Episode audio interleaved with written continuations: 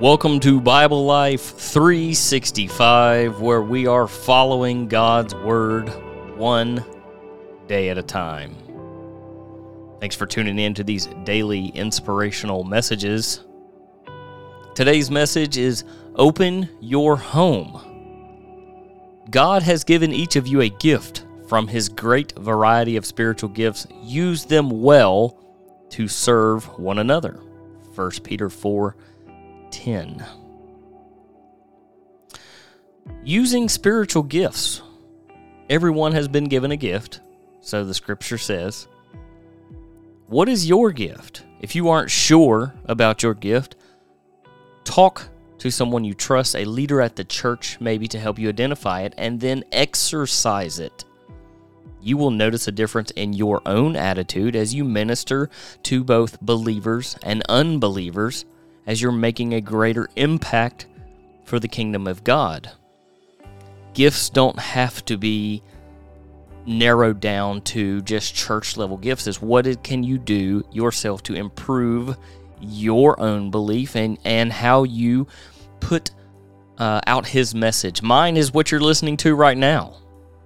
I like the technological aspect of putting out god's word in a short daily message and maybe in the future, longer sermons.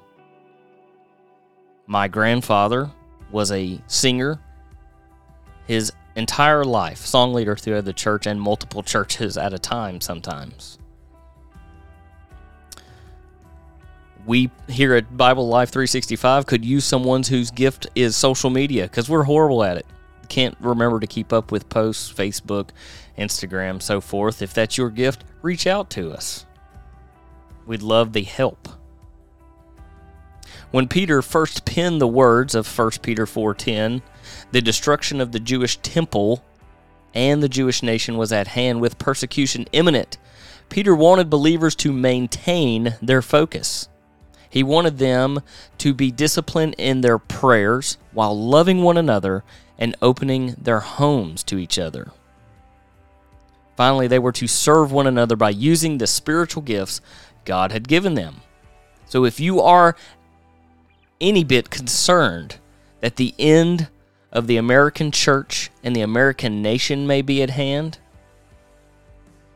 do you get angry? Do you get caught up in heated political exchanges, sometimes even with our own fellow believers? Is the bitterness that you have of what's going on poisoning your heart, affecting your attitude, and rendering you ineffective if so, listen to Peter's advice. Open your home to fellow believers, pray with them, study with them, laugh with them, weep with them. Most of all, serve them using your spiritual gifts.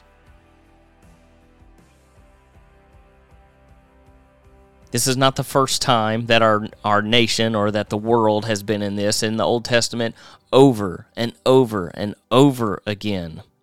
As a leader falls, of course, by then, back then it was death.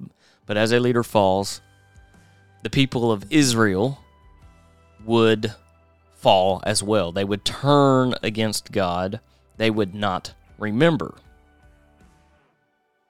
This is nothing that God hasn't seen before. And throughout time and time again, He has brought someone up, brought a person or people up to bring Christianity back and make everyone whole again.